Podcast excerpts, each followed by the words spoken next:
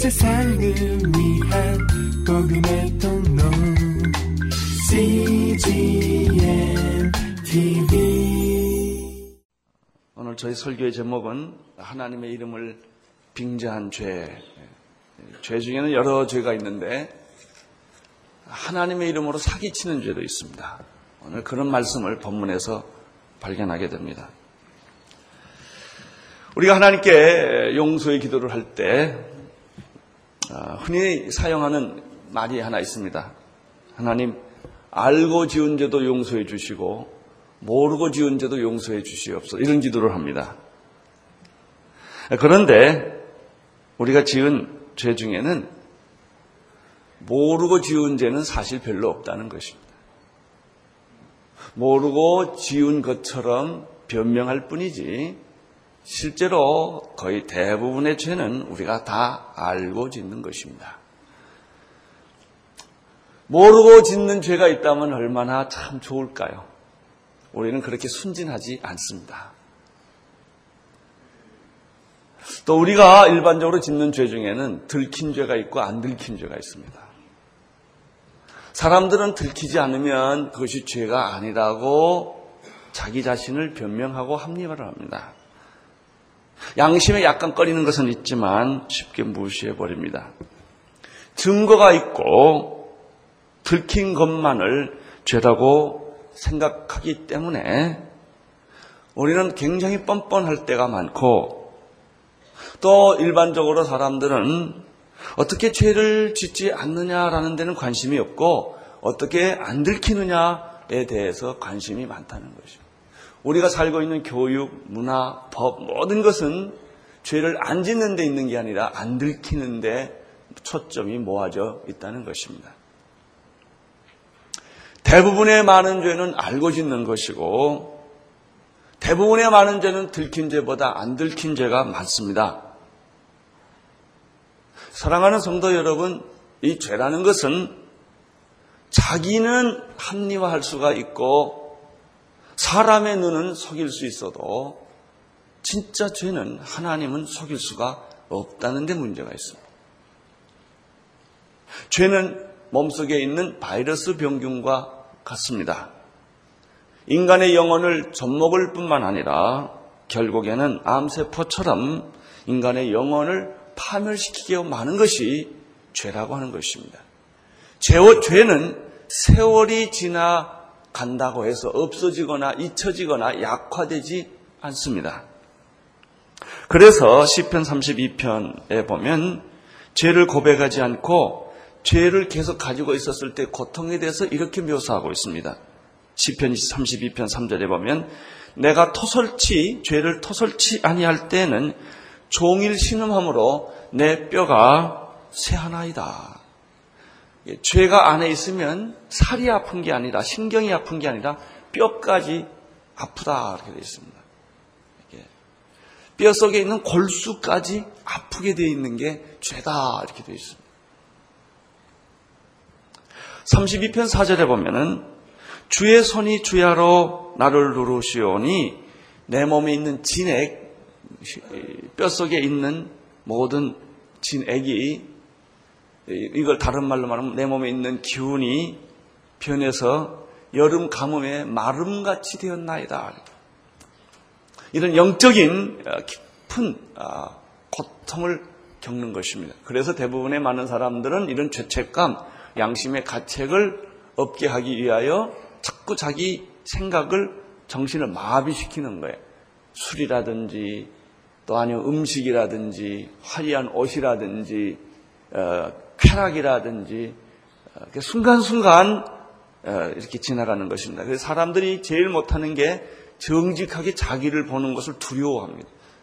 설렁설렁, 얼렁뚱땅, 자기를 이렇게 이렇게 넘어가야지 정직하게 자기 내면의 세계를 들여다 본다는 것은 무서운 일입니다. 아주 고통스러운 일입니다. 어떤 사람이 행복한 사람인가? 10편 32편이 계속 말합니다. 1절에 거꾸로 가면은 허물이 사람은 허물이 없을 수가 없어요. 그러나 허물이 사함을 받고 사람은 죄가 없을 수 없습니다. 그 죄가 가림을 받는 자는 복이 있다. 그런데 오늘 성경에 보면 여러 가지 죄 중에 특이한 죄가 하나 있는데 보통 죄는 사람이 짓는 죄고요. 사람에게 사기치는 죄고 사람에 의해서 만들어진 죄입니다. 그런데 오늘 이 본문에 나타난 죄를 보면 하나님의 이름으로 짓는 죄가 있다는 것이죠. 이것을 가리켜 우리는 종교적인 죄라고 말합니다. 가장 악질적이고 무섭고 그리고 파괴력이 강한 것이 바로 종교적인 예수님을 믿으면서 예수의 이름으로 짓는 죄들입니다. 예수님께서는 이러한 죄에 대해서 바리새인들과 서기관들이 짓는 죄라고 그랬습니다. 그들은 하나님을 독점한 사람들이고 성전을 독점한 사람들이고 토라 율법을 독점한 사람들이에요. 자기들이야말로 가장 하나님을 잘 믿고 성경에 가장 정통하고 교회를 가장 잘 섬긴다고 하는 그런 성직자 그룹들이었습니다. 창녀가 죄질 때는 하나님 예수님이 그렇게 분노하지 않아요. 세리가 죄를 질 때 예수님이 그렇게 분노하지 않으세요. 그런데 이 사람들의 죄에 대해서는 예수님이 특별한 단어를 썼습니다. 화 있을진자. 그렇습니다. 오늘 본문에 보면은 야곱의 두 아들, 아들 아들들이 많이 있었는데 아들 아들들의 죄가 바로 이런 것입니다. 자기의 동생 디나가 가나안 땅에 놀러 갔다가 그 하몰의 아들 왕자 세겜에게 강간을 당했다는 수치 소식을 듣고 몹시 분노하여 복수하려는 마음을 갖습니다. 자신의 사랑스러운 누이 동생이 수치를 당했다는 소식을 듣고 분노하고 복수심을 갖는 것은 누구든지 있을 수 있는 일입니다. 만약에 그것이 여러분의 가정의 일이었다면 내 사랑하는 누이 동생이 그렇게 억울한 일을 당했다면 여러분이 멀뚱멀뚱 그냥 쳐다보고 있겠습니까? 이런 감정을 갖는 것 자체가 잘못됐다는 것이 아닙니다. 분노를 하고 복수심에 불탈 수 있습니다. 그런데 문제는 이 야곱의 아들들이 이런 감정을 가졌다는데 문제가 있는 것이 아니라 그 복수를 하나님의 이름으로 하나님의 말씀을 이용해서 복수국을 저지르는데 문제가 있습니다. 이것이 바로 우리들이 자칫 범하기 쉬운 실수라고 하며 하는 것이며 교회가 저지르기 쉬운 실수라고 하는 것입니다. 34장, 장세기 34장 조금 전에 공부한 것입니다. 13절을 보시면 이런 말씀이 있습니다. 34장 13절. 야곱의 아들들이 세겜과 그 아비 하몰에게 속여 대답했다라는 말이 있습니다. 왜 속였는가? 이는 세겜의 그 누이 디나를 더럽혔기 때문이다. 배경은 이런 것입니다. 야곱의 딸 디나가 강간을 당한 당했는데 이 하몰과 그 왕자 세겜이 야곱의 집에 찾아와서 이렇게 청혼을 합니다. 당신의 딸 디나와 이런 불상사가 생겼는데 엎질러진 물 어떡합니까? 그러니까 아이들의 장래를 위해서도 결혼을 시킵시다. 이렇게 청혼하러 온 것입니다. 야곱의 아들들의 생각은 세겜과 그 아비 하물과는 달랐습니다. 자기의 사랑하는 누이 동생이 강간당한 것도 수치스럽고 분노에 떨 일인데 결혼까지 허락해서 딸을 달라고 하니까 걷잡을 수 없는 분노에 사로잡히게 됩니다. 그래서 그들이 선택한 방법이 바로 하물과 세겜의 아비를 거짓으로 속여 복수를 하겠다는 것입니다. 이 복수를 어떻게 시작하는가? 야곱의 아들들이 그 하몰과 그 세겜 왕자에게 이렇게 요청함으로 시작됩니다. 좋소, 결혼합시다. 우리 딸, 내 너희 동생과 당신의 부족과 우리 부족이 결혼을 하겠는데 조건이 하나 있습니다. 그것은 할례를 받는 것입니다. 우리는 할례를 받아야만 우리 가족이 될 수가 있습니다. 이런 조건을 제시를 합니다. 이것이 순수한 조건이면 얼마나 좋았겠습니까? 창세기 17장 9절에서 14절에 보면 하나님이 아브라함에게 최초로 할례라고 하는 제도를 주셨던 그런 말씀이 나옵니다. 하나님이 또 아브라함에게 이르시되 그런즉 너는 내 언약을 지키고 내 후손도 대대로 지키게 하라. 너희 중 남자는 다 할례를 받으라. 이것은 나와 너희와 너희 후손 사이에 지킬 내 언약이니라. 너희는 양피를 베어라. 예, 할례는 남자의 성식기에 양피를 베는 것입니다. 양피를 베어라. 이것이 너와 나와 너 사이의 언약의 표적이니라. 대대로 남자는 집에서 난 자나 혹 너희 자손이 아니요 이방인에게서 돈으로 산 자든지 할례를 받아야 하리니 이는 내 언약이 너희 살에 있어 영원한 언약이 되려니와 할례를 받지 아니한 남자 곧 그 양피를 매지 않은 자는 백성 중에 끊어지리니 그가 내 언약을 그가 내 언약을 배반하였습니다. 이것이 최초로 아브라함과 하나님 사이에 생겼던 할례라는 언약이었습니다. 야곱의 아들들은 바로 이 하나님의 말씀을 이용하기로 결정한 것입니다.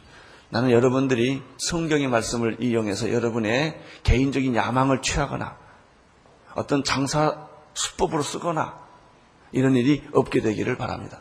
목사라는 이름으로 교회 다닌다는 이름으로 아, 당신 날 못 믿긴 내가 목사인데 날 못 믿습니까? 이렇게 말하지 말라는 거예요. 예. 내가 교회를 다니는데 왜 못 믿습니까? 이렇게 말하지 말라는 거예요. 하나님 말씀 이렇게 됐으니까 이렇게 말하지 말라는 것이죠.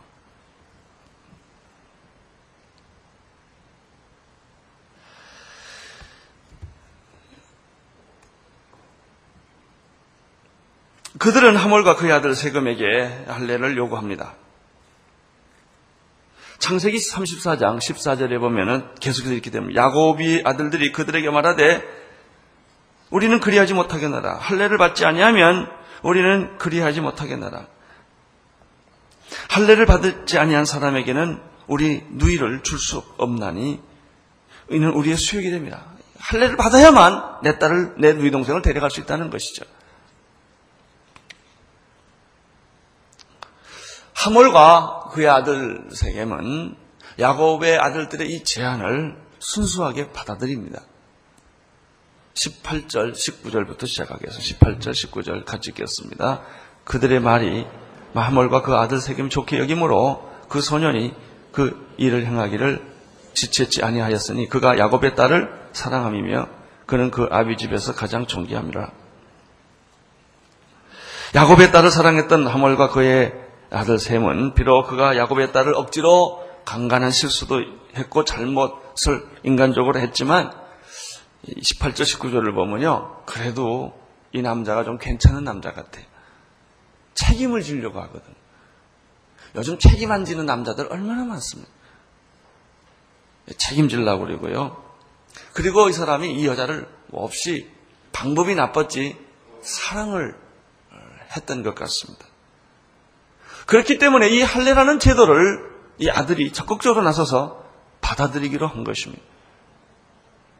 그가 할례를 받아들이게 된 결정에 두 가지 이유가 오늘 18절, 19절에 있는데 첫째는 이 여자를 너무나 사랑했기 때문에 그랬다고 그랬습니다. 예, 종교적인 굴레를 넘어선 거예요.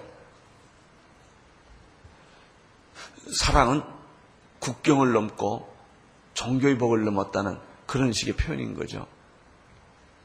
또 하나는 이 하몰의 아들 세금 왕자가 자기 집에서 굉장히 존귀받는 아들이었다고 성경은 말하고 있습니다. 그래서 아버지는 아들의 말이라면 다 들어주는 이제 그런 관계였다고 하는 사실을 알 수가 있습니다. 그들은 집으로 돌아왔습니다. 성으로 돌아와서 자기 동네에 있는 모든 사람들을 다 모아놓고 이렇게 말을 합니다. 20절, 21절을 보십시오. 시작. 하몰과 그의 아들 세겜이 성문에 이르되 그 고우 사람에게 말하가되 이 사람들은 우리와 침묵하고 이 땅은 넓어 그들의 용납할 만하니 그들로 여기 거주하며 여기서 거주하며 매매하게 하고 우리가 그들의 딸들을 아내로 취하고 우리의 딸들을 그들에게 주자.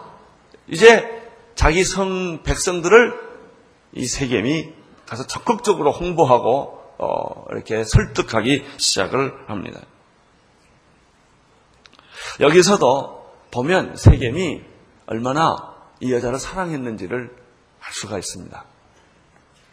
사랑 그 자체에 아름다운 것이죠.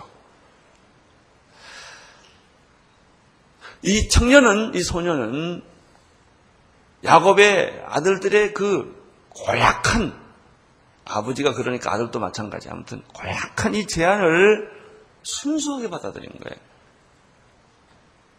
22절, 23절을 보십시오. 시작.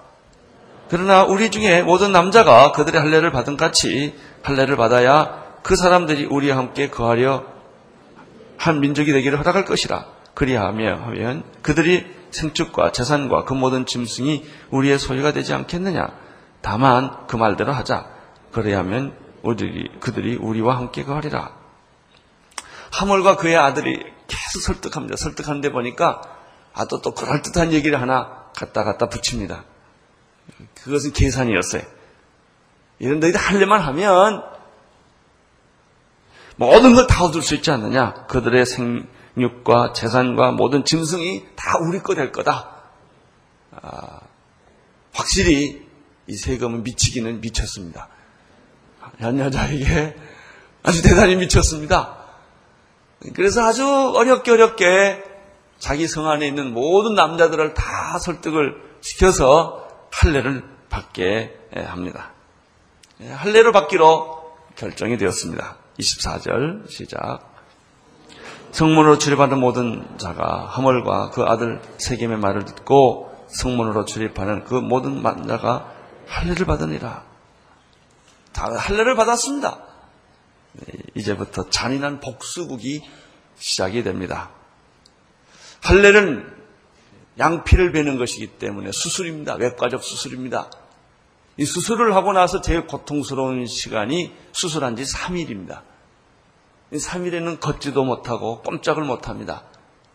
바로 그때를 이용해서 야곱의 아들 가운데 특별히 두 아들 시므온과 레위가 칼을 들고 나타나서 전쟁할 수 없는 상태에 있는 사람들을 찾아가서 모조리 다 죽여버리는 것입니다. 25절, 26절을 보십시오. 시작. 제3일에 미처 그들이 고통할 때에 야곱의 두 아들 디나의 오라비 시므온과 레위가 각기 칼을 들고 칼을 가지고 가서 부지 중에 성에 음습하여 그 모든 남자를 죽이고 칼로 하몰과 그 아들을 세겜을 죽이고 디나를 세겜의 집에서 데려오고 자, 보십시오. 자기의 누이 동생이 강간당했다고 하는 복수국이 이렇게 엄청난 대살인국으로 변해간다는 것이죠. 이게 복시, 복수의 본질입니다. 여러분, 복수라고 하는 것은 더 낮게 하는 법이 없습니다. 내가 받은 것보다 언제나 강도가 높게 되어 있습니다. 그래서 예수님께서 원수를 갚지 말라라고 하신 거예요. 이것은 우리를 위한 말입니다. 원수를 갚지 말라. 원수 갚는 것은 누구에게 있으니? 내게 있으니. 내가 원수를 갚아주마. 너는 원수 갚지 마라. 여러 가지 이유가 있습니다. 여러분, 악인이 죽을 때는 선인의 피를 흘리지 않습니다. 악인의 손에 의하여 악인이 죽는 것입니다. 하나님은 선인의 손에 피를 흘리게 하질 않아요. 나는 여러분의 입이 더러워지지 않게 되기를 바랍니다. 나는 여러분이 손이 피가 흘리지 않게 되기를 바랍니다. 우리가 할 수 있는 일은 중보기도입니다. 무력한 거예요. 무력하지만 그런 방법을 통해 나갈 때 하나님이 어떻게 하나 역사를 움직여서 악인이 쿠데타를 일으키게 하거나 악인이 발동을 하게 해서 악인을 죽이는 그런 방법으로 하나님은 역사를 만들어 가신다고 하는 사실입니다. 소련을 무너뜨리기 위해서 서방 국가가 다 대, 원자탄을 들고 만약에 싸웠다면 얼마나 많은 원자탄이 터졌고 얼마나 많은 사람이 죽었겠습니까? 자기 자체로 붕괴하니까 그냥 쉽게 없어진 거예요. 북한이 붕괴하는 방법은 남한의 군사력이 아닙니다. 미국의 군사력도 아닙니다. 그러면 엄청난 비극이 벌어집니다. 자체 안에 붕괴해서 없어져 버리는 것이고 이것이 하나님의 방법입니다. 원수는 원수들끼리 싸워 죽게 되어 있습니다. 자중질환이 일어나는 것이 성경의 방법입니다. 자, 내가 복수를 한다고 생각해 보십시오. 저 사람이 나한테 세 개를 잘못했어요. 내가 엉뚱하게 당했어요. 너무너무 화가 났어요. 내가 복수할 때 딱 샤일록 같이 세 개만 복수할까요? 하는 김에 한 다섯 개만 할까요? 하는 김에 번때를 보여주고 혼을 좀 내주기 위하여 세 개만 갚지 않고 다섯 개를 갚습니다. 그러면 나는 그 사람에게 몇, 가지, 몇 개를 더 잘못했습니까? 두 개를 더 한 거에 세 개만 딱 갚으면 이는 이로, 눈은 눈으로 되는데 세 개를 못 갚고 다섯 개를 칩니다. 그러면 받는 사람이 어떻게 생각할까? 나는 세 개를 쳤는데 왜넌 다섯 개를 주냐 이게. 그래? 그리고 그 사람이 또 복수를 하는데 몇 개를 때릴까요? 두 개만 때리지 않습니다. 열 개를 때리. 그럼 몇 개가 또 더 잘못돼 나옵니까? 그럼 열 개를 때리면 이 사람은 그래? 사돈의 팔정까지 다 동원해가지고 스무 개를 또 때립니다. 복수는 갈수록 눈덩이처럼 커지는 거예요. 절대 해결은 없습니다. 이게 복수입니다. 따라서 예수님이 우리에게 말씀하셨죠. 용서하라. 악으로 악을 갚지 말고 선으로 악을 갚아라. 라고 말씀하신 이유가 여기 있습니다. 내가 분하고 억울하냐? 원수는 내가 갚아주마. 내 입을 더럽게 만들지 말아라. 내 손을 더럽게 하지 말아라. 정말 내가 나를 신뢰한다면 심판이 내게 있다는 사실을 내가 알아라. 그런데 요즘에 사람들은 누가 심판하려고 그래? 내가 심판한다. 자꾸 이게 문제입니다. 역사의 주인공이 자기라고 생각하는 거예요. 민중이라고 생각하는 거예요. 우리가 심판하자는 것이죠. 아닙니다. 심판은 하나님이 하시는 것입니다.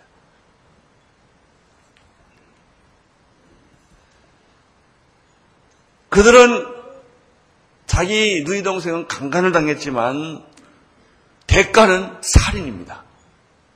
강간하고 살인하고 다 거기가 거기지만 그 종류가 다릅니다.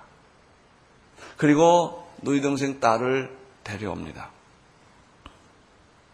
복수가 거기서 끝나면 또 그런 대로 괜찮습니다. 그러나 복수곡은 언제나 거기에서 끝나지를 않습니다. 기왕에 저지른 김에 하나를 더 지르게 되는 것이 복수곡입니다. 27절, 28절, 29절을 보십시오. 시작.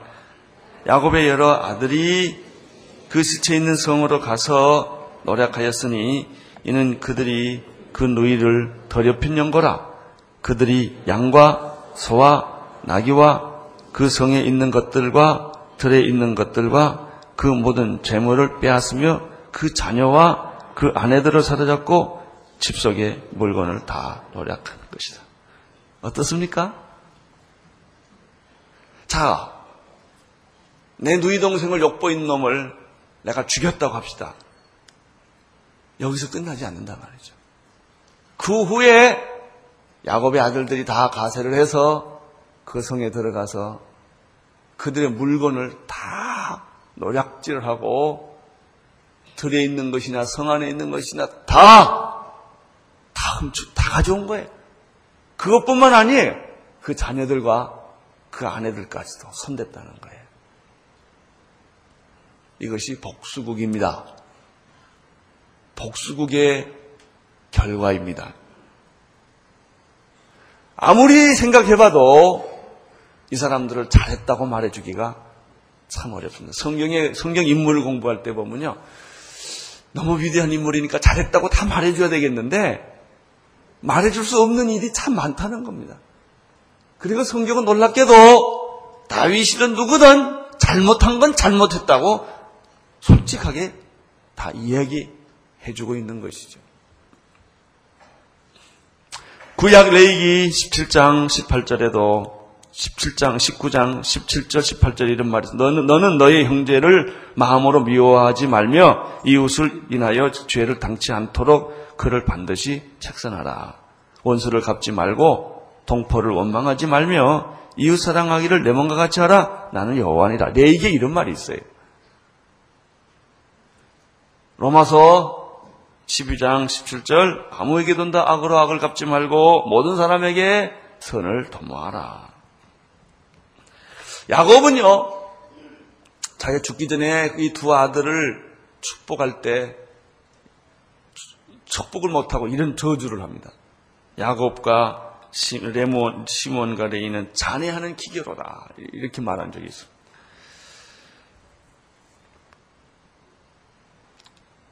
야곱의 딸 디나에게 수치를 안겨주고 강간한 사건은 잘못된 것입니다만은 야곱의 아들들이 복수를 한 내용은 더 비교할 수 없이 잔인한 것이었다 하는 것입니다. 30절, 31절을 보십시오. 시작. 야곱이 시므온과 레이에게 이르되 너희가 내게 화를 끼쳐 나로 이 땅 사람 곧 가나안 족속과 브리스 족속에게 냄새를 내게 하였도다. 나는 수가 적은즉 그들이 모여 나를 치고 나를 죽이거니요. 그리하면 나와 내 집이 멸망하리라.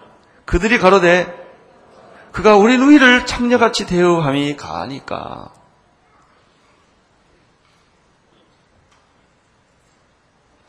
자, 이런 사건이 있은 후에 야곱이 등장을 합니다. 야곱이 등장해서 시몬과 내에게 하는 말을 잘 보십시오. 이건 책망도 아니고 어떻게 보면 원망과 푸념 같은 거예요. 무슨 내용이냐면 비난을 비난을 섞여진 이 푸념 같은 걸 했는데 너희가 그렇게 행동을 함으로 내가에게 나에게 화가 미쳤구나 이렇게 됩니다. 이 땅 사람들이 이제 화가 나서 가나안 족속과 부르스 족속들이 총동원 결기해서 우리를 죽이려고 할 텐데 이제 나는 망하게 됐구나. 야곱의 항상 관심은 누구예요? 자기. 자기가 죽게 됐다 이거예요. 딸이 강간을 당하건 아들들이 이런 몹쓸 짓을 하건 이런 문제에 대해서는 별로 지금 언급이 없어요. 그 야곱이 오로지 관심 있는 건 내가 죽게 됐다 이거 이제 난 어떻게 하면 좋냐? 이 남자가 야곱이에요. 예? 이런 남자가 믿음의 조상이라고요. 결론. 그래도 하나님은 이런 남자를 버리지 않았다. 이런 남자를 하나님이 포기하지 않고 하나님의 믿음의 조상으로 삼아 주셨다는데 눈물이 있고 감동이 있습니다. 그러나, 그러나 우리가 생각할 건 생각을 해봐야 합니다. 이 말씀에서.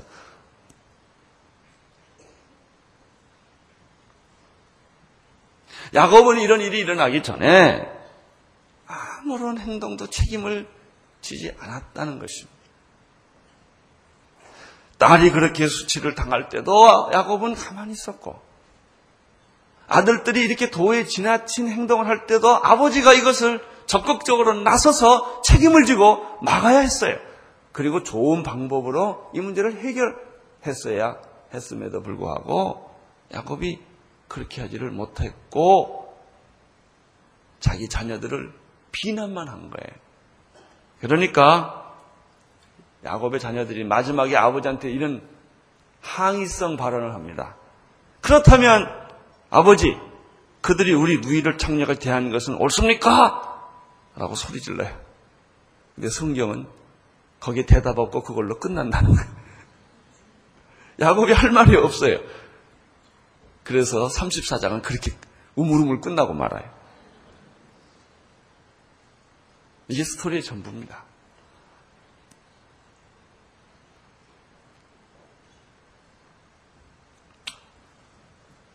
우리가 여러, 여러, 여러 가지 여기서 배워야 될 점이 있어요. 딸 간수 잘해야 된다는 겁니다.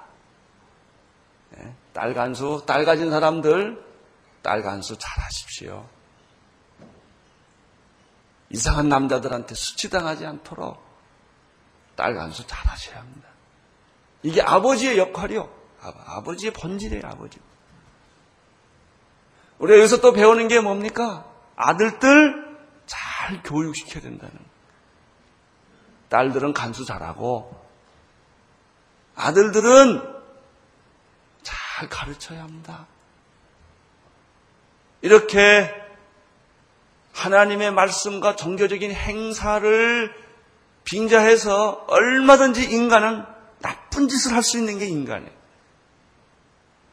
사람들이 말이죠. 나쁜 짓 할 때 나쁜 짓 한다는 사람 봤어요? 거짓말 할 때 미안합니다. 내가 거짓말 좀 하겠습니다. 이러고 거짓말한 사람 봤어요? 절대 내 말은 거짓말이 아니라고 말하죠. 그리고 내 행위는 영웅적이고 애국자적인 행동이라는 거예요, 다들. 다들 신앙적이라고 사람들은 자기를 합리화하는 거예요. 세상 이런 분 하나 만났으면 참 좀 미안합니다. 내가 거짓말 좀 하겠습니다. 이런 그런 사람 좀 만나봤으면 좋겠어요. 미안합니다. 내가 나쁜 짓 좀 하겠습니다. 이러고 나쁜 짓 하면 속이나 다 시원하겠어요. 그러지 않아요. 그래서 우리가 아이들, 아들들을 잘 교육을 시켜야 된다고 하는 교훈을 여기서 우리가 배우는 것입니다. 또 하나 마지막 우리가 배울 게 있어요. 인간은 종교적으로 사기치는 존재라고 하는 거예요. 다 교회에서 싸우는 거 보면요. 다 예수님하고 그리스도하고 싸우잖아요. 한 사람은 예수라고 부르고 한 사람은 그리스도라고 부르고. 다 성경 가지고 싸워요. 다 하나님 음성 들었대요. 그런데 결과는 싸우는 거예요.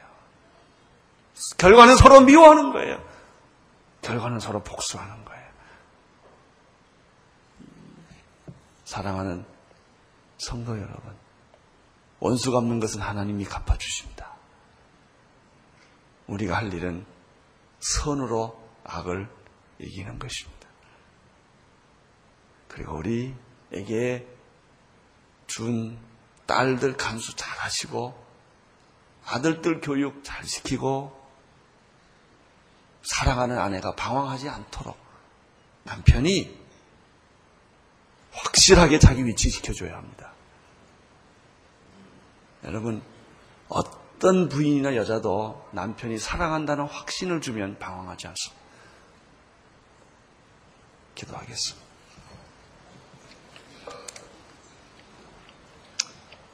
예수님의 말씀이 오늘 우리 마음에 있게 도와 주옵소서.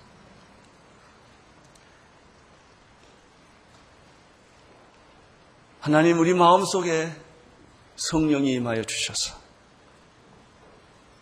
우리가 허물과 허물도 많고 실수도 많은 사람들이지만 정말 하나님 앞에서 많은 순수한 사람들 되게 하여 주옵소서.